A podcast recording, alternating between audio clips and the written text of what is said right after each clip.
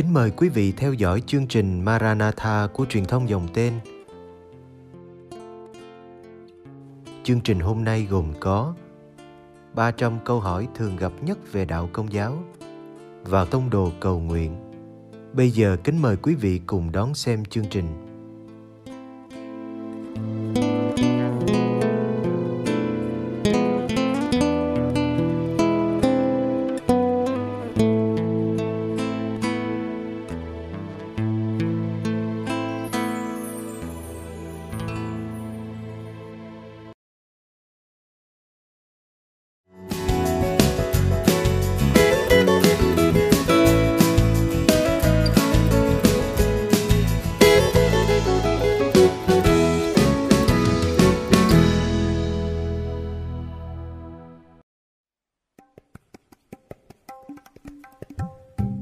Câu hỏi 20, ai đã đặt những con số, chương và câu vào trong Kinh Thánh? Lần tới bạn đi xem một trận bầu dục hoặc một trận bóng đá và thấy một ai đó trong đám đông cầm tấm bảng dọn dẹn có mấy chữ GN32.16. Cái bảng ấy có nghĩa gì? Đó là một sự quy chiếu về tin mừng của Thánh Gioan, chương 3 câu 16. Trích đoạn nói rằng Thiên Chúa đã yêu thế gian đến nỗi đã ban con một của mình để bất cứ ai tin vào Ngài sẽ không bị hư mất, nhưng được sống đời đời. Đó là một sự tuyên xưng đức tin Kitô giao cách công khai và dễ thương. Tuy nhiên, nếu bạn và tôi ở một cuộc đua ngựa tại hí trường Colosseum của Roma vào năm 200 sau công nguyên và nhìn thấy một bản hiệu như thế, hầu chắc được viết bằng tiếng Latin do Agnes Bar 16, chúng ta sẽ chẳng thể biết ý nghĩa là gì, ngay cả khi chúng ta là những Kitô hữu nhiệt thành.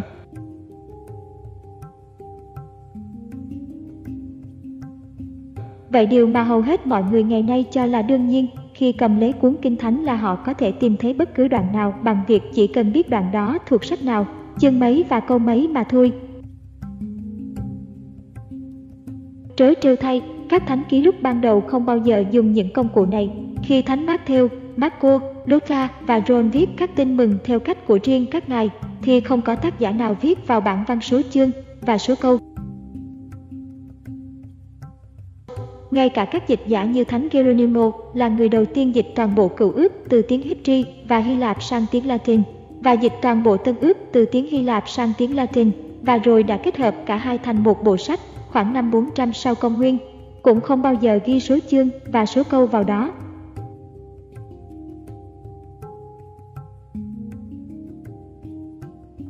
Kinh Thánh đã không phân chia thành chương và câu cho đến năm 1205 sau công nguyên khi Đức Tổng Giám mục của Canterbury là Stephen Langton đã ấn định con số các chương để việc đọc Kinh Thánh được dễ dàng hơn. Phải mất thêm 3 thế kỷ rưỡi nữa, vào năm 1550 việc phân chia các câu mới được Robert Stephanus thêm vào. Điều đó có nghĩa rằng không có con số chương 3 câu 16 cho tới năm 1550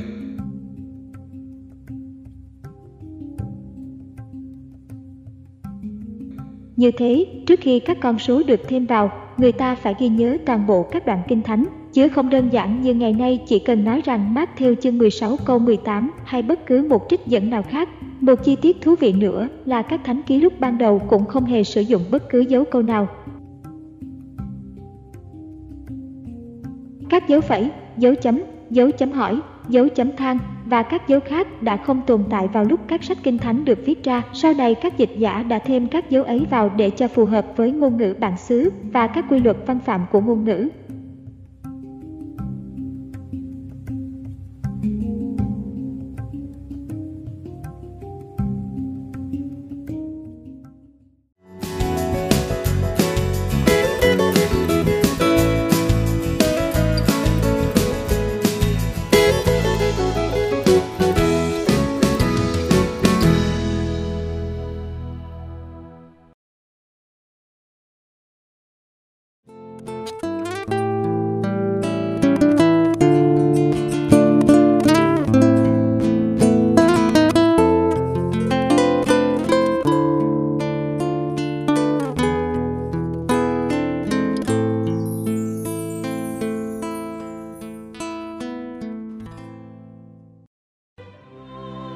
cầu nguyện cùng đức giáo hoàng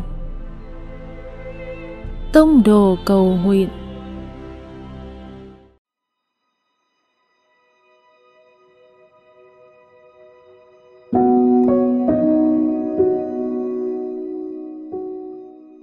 cùng Chúa Giêsu buổi tối.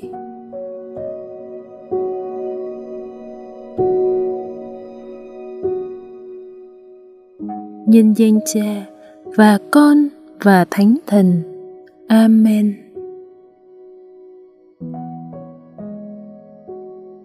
Con nhớ về những gì mình đã làm và tạ ơn Chúa vì một ngày dần tàn.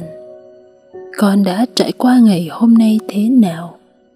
Những khuôn mặt nào con đã nhìn thấy khi họ đi ngang cuộc đời con? Con có thể gần gũi với người khác hay con vẫn thờ ơ?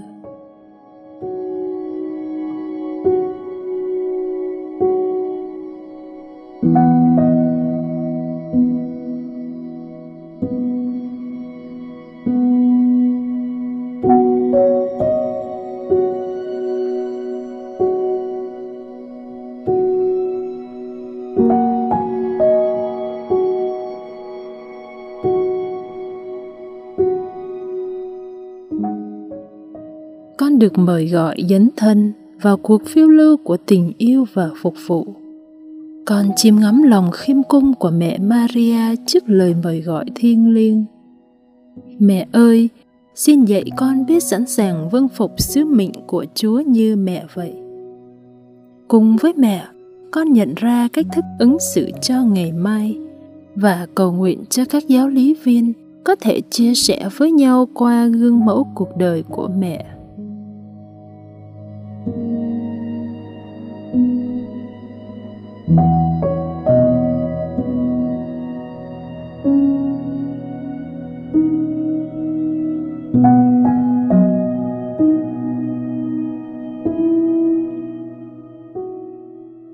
Kính mừng Maria đầy ơn phúc, Đức Chúa Trời ở cùng bà. Bà có phúc lạ hơn mọi người nữ, và Giêsu con lòng bà gồm phúc lạ. Thánh Maria, Đức Mẹ Chúa Trời, cầu cho chúng con là kẻ có tội, khi nay và trong giờ lâm tử. Amen.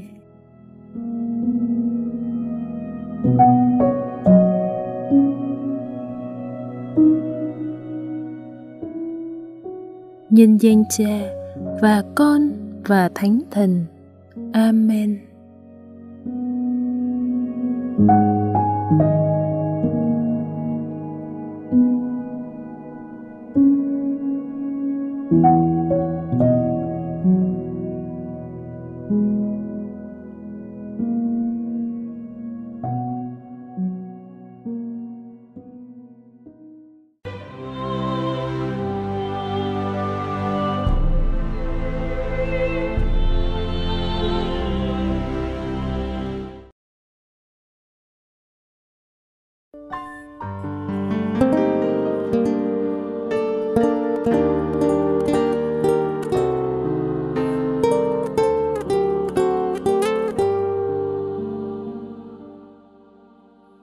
Kính chúc quý vị một đêm an lành trong vòng tay yêu thương của Chúa Giêsu và mẹ Maria.